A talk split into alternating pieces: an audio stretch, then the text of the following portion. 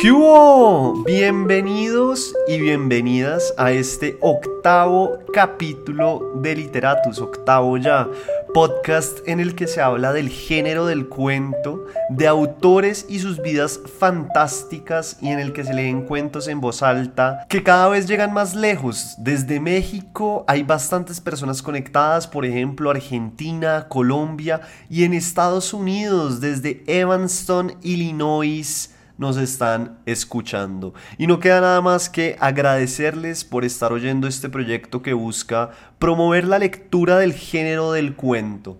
Mi nombre es Federico Baraya Galán o el man de los cuentos. Y hoy llegamos al tercer autor de este mes de terror, luego de conocer sobre Shirley Jackson y su cuento El intoxicado, y también en el capítulo anterior hablé sobre Chuck Palianuk, cuyo cuento Guts o Tripas en español hizo que muchas personas me escribieran, tanto por Twitter como por WhatsApp, me escribían horrorizados por lo leído y me decían que por qué estaba leyendo cuentos que los afectaban tanto.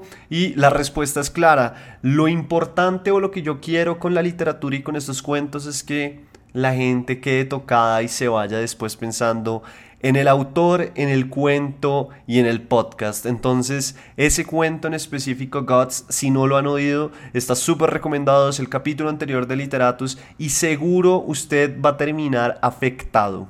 En el capítulo de hoy voy a hablar de, de una autora que tiene más de 2 millones de seguidores en Twitter y que utiliza esta red social para tener discusiones con la gente, o sea, no la tiene solamente para leer, sino que es muy activa en esta red social y que cuando sacó la novela The Testaments hizo que las librerías en Estados Unidos estuvieran abiertas toda la noche para que ningún lector se quedara sin su copia. El New Yorker además la catalogó, muy a pesar de ella, como la profeta de la distopía. Sí, si están pensando que estoy hablando de Margaret Atwood, están en lo correcto. Autora de The Handmaid's Tale o El cuento de la criada, obra que se volvió icónica gracias a una serie que creo que está en Hulu y en otros streamings y también porque fue una herramienta simbólica que utilizó la gente en distintas protestas contra la presidencia de Donald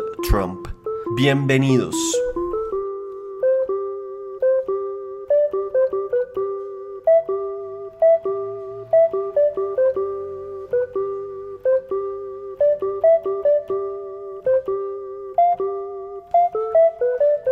Oiga, hoy vamos a hablar de una autora que lee los designios del futuro en las palmas de las manos, visionaria y, según ella, en vez de escritora de ciencia ficción, ella lo que hace es escribir ficción especulativa.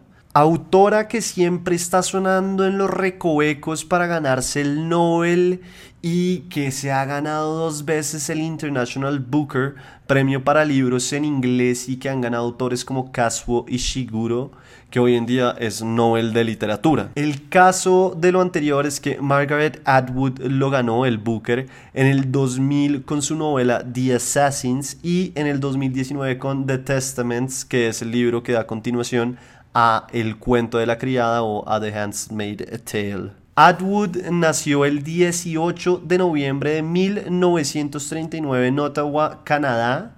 Su padre era un entomólogo, es decir, que se dedicaba al estudio de insectos.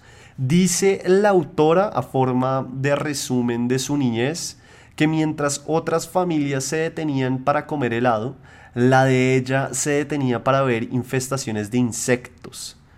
Por ese trabajo de su padre, Atwood vivió su primera infancia y como hasta los 12 años en una cabaña alejada de la sociedad. Cuenta la autora que su estudio se basaba en libros de colegio que su madre averiguaba y conseguía, como el típico que le daban a uno en el colegio con ejercicios de matemáticas o literatura o no sé, sí, temas de física, de ciencia, en fin.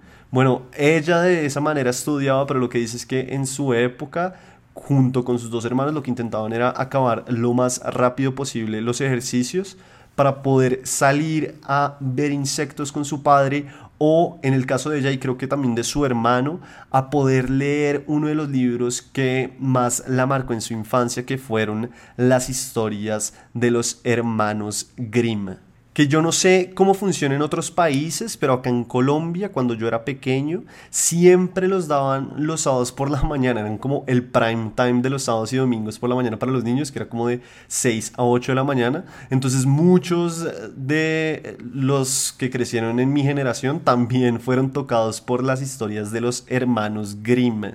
Cuenta Margaret Atwood que cuando tenía 18 años más o menos, una tía le contó una historia familiar que luego la autora convertiría en un poema. Al parecer, oigan esta historia, en el siglo XVII hubo una persona que se llamaba Mary Webster, a quien el pueblo acusaba de ser una bruja. Y muy al estilo de los cuentos de Shirley Jackson, que si no han oído ese capítulo de Literatus, pónganlo en la lista para que conozcan a esa tesa. Bueno, muy a ese estilo, a Webster el pueblo decidió colgarla, pues por lo que era bruja, y en esa época lo que hacían era que dejaban a la gente colgada, no es como hoy en día que en cine, por ejemplo, se ve eso que cuando cuelgan a las personas después las desnucan porque les quitan lo que las está sosteniendo, ya sea una silla o la madera o lo que fuere. Bueno, en esa época no se hacía eso, sino que les dejaban colgadas y al siguiente día el pueblo se levantó a ver si la bruja estaba muerta, pues esperando que la bruja estuviera muerta, y se encontraron con que la mujer seguía viva. Webster entonces, después de eso, empezó a ser conocida como Half Hanged Mary, y al parecer, o mejor dicho, según la tía de Margaret Atwood, Half Hanged Mary era familiar de los Atwood si uno hacía como el rastreo genealógico de la familia. Esta historia, como les dije anteriormente, la autora la convirtió en un poema y después, cuando salió la primera publicación de The Handmaid's Tale, Atwood le puso una dedicatoria de esta novela, hablaremos más adelante. La autora tuvo o ha tenido, porque sigue viva, dos matrimonios. El primero duró poco y no viene el caso, pero luego se volvió a casar con el escritor Graham Gibson, quien sufrió de demencia vascular y que en sus últimos días ya no podía disfrutar de una de las cosas que más le gustaba, que era el avistamiento. Entonces lo que cuentan es que el señor se sentaba en su patio a ver las aves y al final por culpa de su enfermedad, pues ya no reconocía y no sabía cuáles eran los nombres de las aves. Entonces una de las historias que cuenta es que en algún momento le dijo Margaret Atwood que ya estaba en igualdad de condiciones con las aves o los pájaros porque al igual que él no se sabía los nombres de ellas, ellos tampoco se sabían su nombre. Por lo menos no le pasó la de Virginia Woolf que por su enfermedad mental oía que le hablaban en griego, como les conté en el capítulo de Virginia Woolf acá en Literatus. No, él simplemente olvidó los nombres de los pájaros. Esta pareja es medio famosa. Cuentan que Atwood le regaló a su esposo una camiseta que decía Every woman writer should be married to Graham Gibson, que en español sería algo así como toda mujer escritora debería estar casada con Graham Gibson. ¿Por qué? Bueno, esa frase fue escrita primero por un periodista y la pareja se adueñó de esa frase, la cual además a mí me parece y me gusta mucho porque nos habla sobre la relación de estas dos personas. Cuenta Margaret Atwood que Gibson fue un apoyo constante en su carrera y en una de las entrevistas que le hacen, creo que es en The Guardian, ella cuenta, pues le preguntan por qué dice que, que él era tan, tan buen esposo y entonces ella dice que Gibson fue una persona muy generosa y que nunca se sintió eclipsado por la carrera que estaba teniendo Margaret Atwood, que hay que entender que ella es una de las escritoras más famosas del mundo hoy en día. A Margaret Atwood la muerte de su esposo la encontró mientras ella estaba de gira con The Testaments y lo que cuenta ella en uno de sus ensayos y le hace la pregunta también al lector es que ella prefirió seguir en la gira a tener que devolverse, simplemente estar en la tristeza y en la soledad de un cuarto oscuro. Y le preguntaban entonces a los lectores ellos que hubieran preferido, si eso o seguir en la gira, en los hoteles, con personas y publicitando el libro. Igual, dice ella, la tristeza, la soledad y ese cuarto oscuro la iban a estar esperando y ya llegaría. Vean, Margaret Atwood es el mejor ejemplo de cómo la escritura no es un acto de inspiración divina, que de repente el escritor o la escritora está ahí y llegan las musas a recitarle al oído lo que tiene que escribir, que es una imagen que se ha vendido mucho y eh, sí es un poco cliché, como que las musas están ahí para inspirar a ciertos elegidos. Lo que ella piensa es que la escritura es carpintería, es planeación, es estudio y ella es una persona muy estudiosa. Por ejemplo, estudió literatura inglesa en Harvard. Antes había empezado en filosofía, pero se dio cuenta que lo suyo era escribir. Además, ella cree fielmente que para escribir hay que sentarse, remangarse y darle hasta que salga, que eso va de la mano con esa frase, no sé si las musas existen o no, pero mejor que me encuentren sentado escribiendo. Por ejemplo, para The Handmaid's Tale lo que ella hizo fue que se basó en lo que aprendió cuando estudió en Harvard en una clase de Perry Miller, que fue profesor de Harvard en esa época. Y lo que ella cuenta es que mucho de lo que aprendió allá lo trajo a su novela. ¿Por qué? Porque con él aprendió sobre el puritanismo, que es un elemento importantísimo en el cuento de la criada. En una de sus clases de masterclass, que es este lugar donde uno puede estudiar con famosos, como escritores famosos o actores famosos o lo que fuera, bueno, ella cuenta que cuando escribió esta novela de Handmaid's Tale, eligió escribir o poner solo cosas que hubiesen sucedido en la realidad histórica, que nos hayan pasado a los seres humanos, para que de esa manera ningún lector pudiera decir que la historia era inverosímil o que eso no iba a suceder. The Handmaid's Tale la escribió además mientras estuvo en Berlín en mil 1984, oiga, qué curioso, ¿no? En esa época lo que pasó fue que ella se ganó un fellowship y aprovechó para escribir esta historia distópica. Entonces, porque es curioso, porque es que cuando ella estaba escribiendo esta novela no podía sacarse del pensamiento a George Orwell. ¿Y por qué? Pues claro, porque Orwell escribió 1984, que es una de las novelas distópicas más famosas de la, de la literatura y que así usted no sea un gran lector o lectora, pues lo más seguro es que la ha oído, o por lo menos ha oído el autor. Normalmente en los colegios este es un libro que se lee.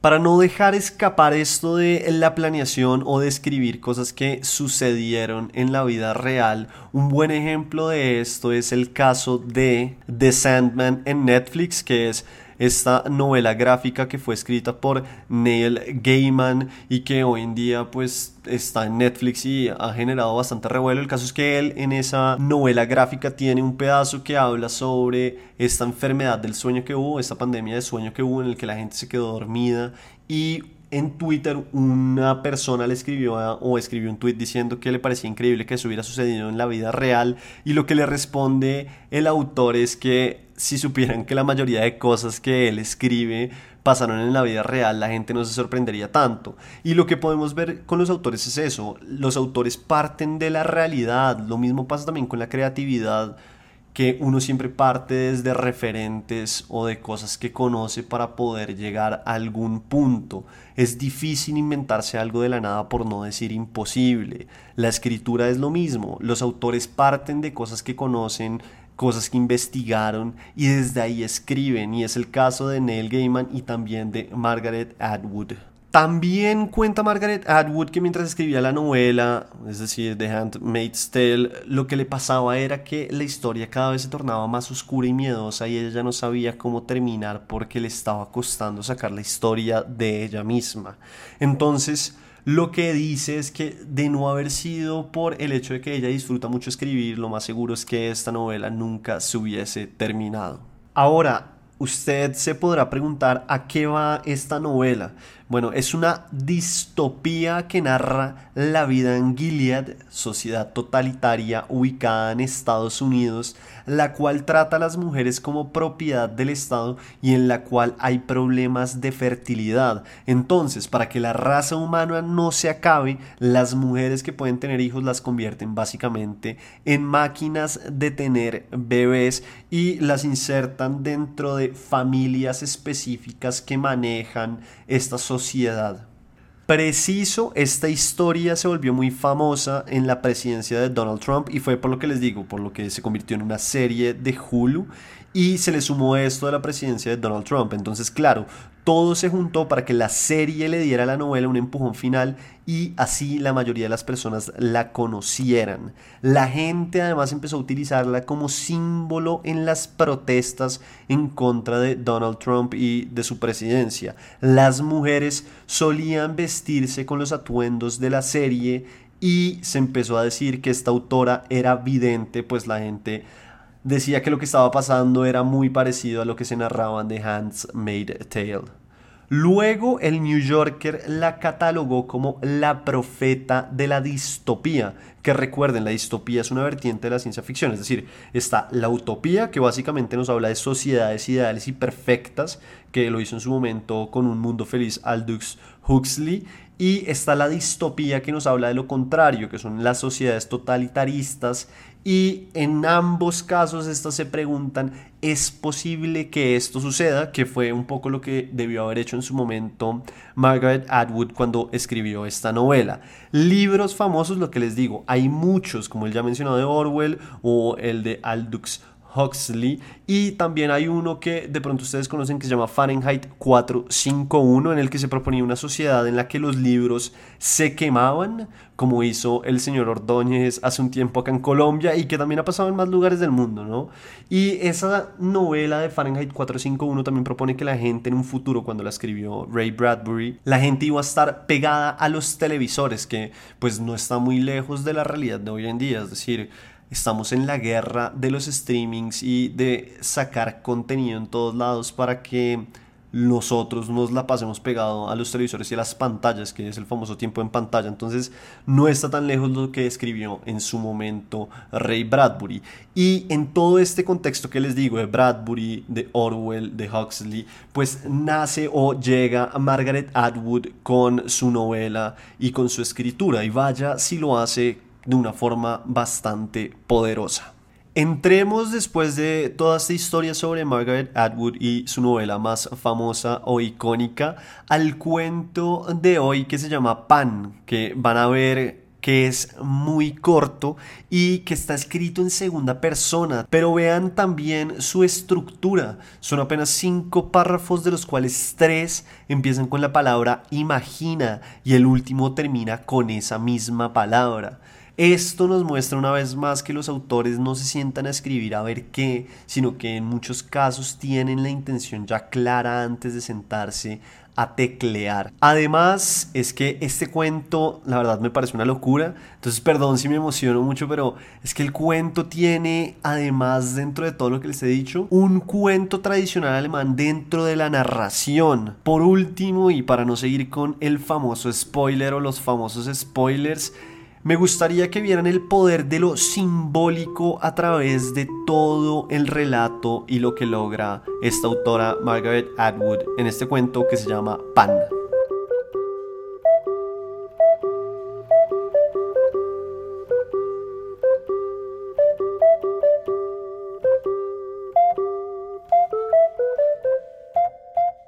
Pan por Margaret Atwood. Imagina un pedazo de pan no hace falta imaginarlo. Está aquí en la cocina, sobre la tabla de pan, en su bolsa de plástico, junto al cuchillo del pan. Ese cuchillo es uno muy viejo que conseguiste en una subasta. La palabra pan está tallada en el mango de madera. Abres la bolsa, pliegas el envoltorio hacia atrás, cortas una rebanada. La untas con mantequilla, con mantequilla de cacahuate, después miel, y lo doblas hacia adentro. Un poco de miel se te escurre entre los dedos y la lames con la lengua. Te lleva cerca de un minuto comer el pan. Este pan es negro, pero también hay pan blanco en el frigorífico y un poco de pan de centeno de la semana pasada, antes redondo como un estómago lleno, ahora a punto de echarse a perder. De vez en cuando haces pan, lo ves como algo relajante que puedes elaborar con las manos. Imagina una hambruna, ahora imagina un pedazo de pan, Ambas cosas son reales, pero tú estás en el mismo cuarto con solo una de ellas. Ponte en otro cuarto, para eso sirve la mente. Ahora te encuentras sobre un colchón delgado en un cuarto caluroso. Las paredes están hechas de tierra seca y tu hermana, más joven que tú, está contigo en el cuarto. Tiene mucha hambre, su vientre está hinchado, Las moscas se le posan en los ojos, tú las espantas con las manos. Tienes un trapo, sucio pero húmedo, y se lo pones en los labios y en la frente. El pedazo de pan es el mismo pan que has estado guardando desde hace días. Sientes la misma hambre que ella, pero todavía no te sientes tan débil. ¿Cuánto va a durar esto? ¿Cuándo vendrá alguien con más pan?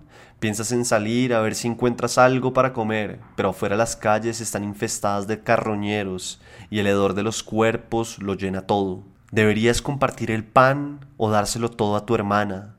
Deberías comer tú el pedazo de pan Después de todo, tú tienes una mejor oportunidad de sobrevivir, eres más fuerte.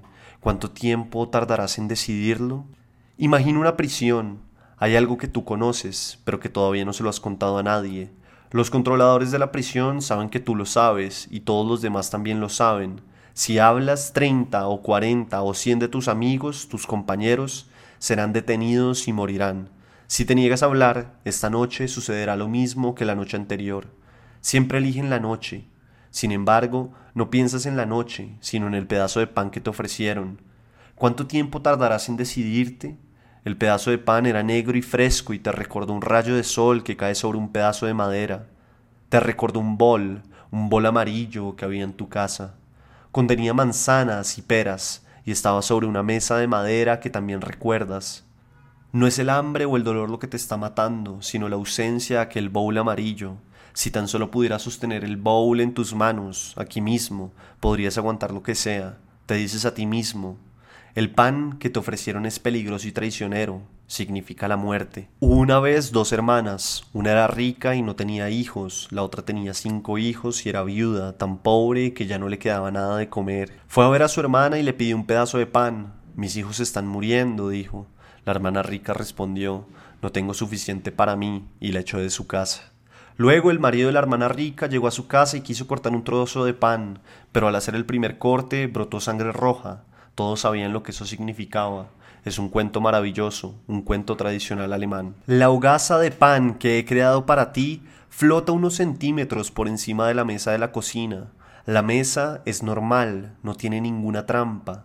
Un paño azul de cocina flota bajo el pan y no hay hilos que sujetan al techo o el paño o el pan ni la mesa al paño. Ya lo has comprobado al pasar la mano por debajo y por arriba y no has tocado el pan. ¿Qué te detuvo? No quieres saber si el pan es real o si es solo una alucinación que te hice ver. No existen dudas de que puedes ver el pan, hasta puedes olerlo, huele a levadura y parece lo bastante sólido, tan sólido como tu propio brazo. Pero puedes confiar en él, puedes comerlo, no quieres saberlo, imagínalo.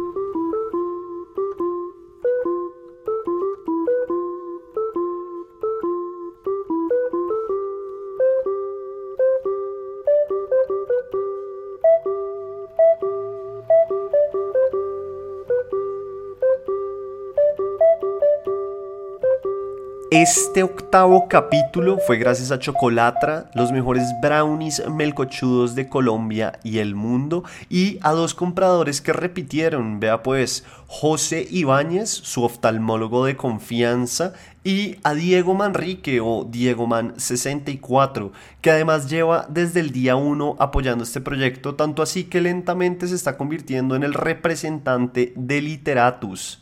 También agradecerle a Juan Martín Maldonado, quien compró una caja de brownies melcochudos que de seguro disfrutará mientras ve jugar a su equipo del fantasy inglés que se llama Trapiche. Por otra parte, les recomiendo que no se queden sin probar los muffins ingleses DN, que están más espectaculares que leer a Margaret Atwood en una cabaña alejada de la sociedad.